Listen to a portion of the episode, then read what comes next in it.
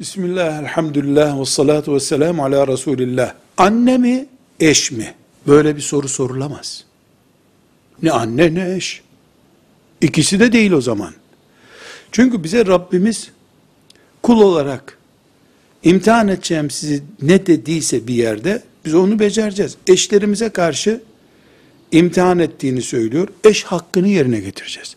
Annelerimize karşı imtihan ettiğini söylüyor. Anne hakkını yerine getireceğiz.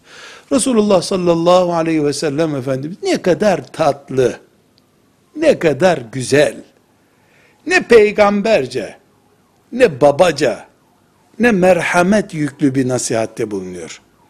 Her hak sahibine hakkını ver. Annenin önünde paspas ol, anne hakkını ver. Eşinin önünde eş ol, adaletle davran, merhametle davran. E olmuyor sözü erkekçe bir söz değil. Nasıl olmuyor?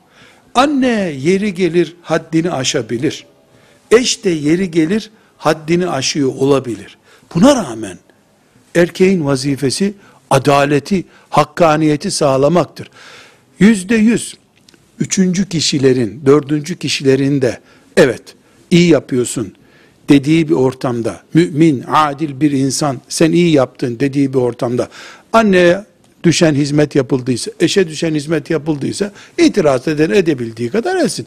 Kimsenin rızasını yüzde yüz kazanmak mümkün değil.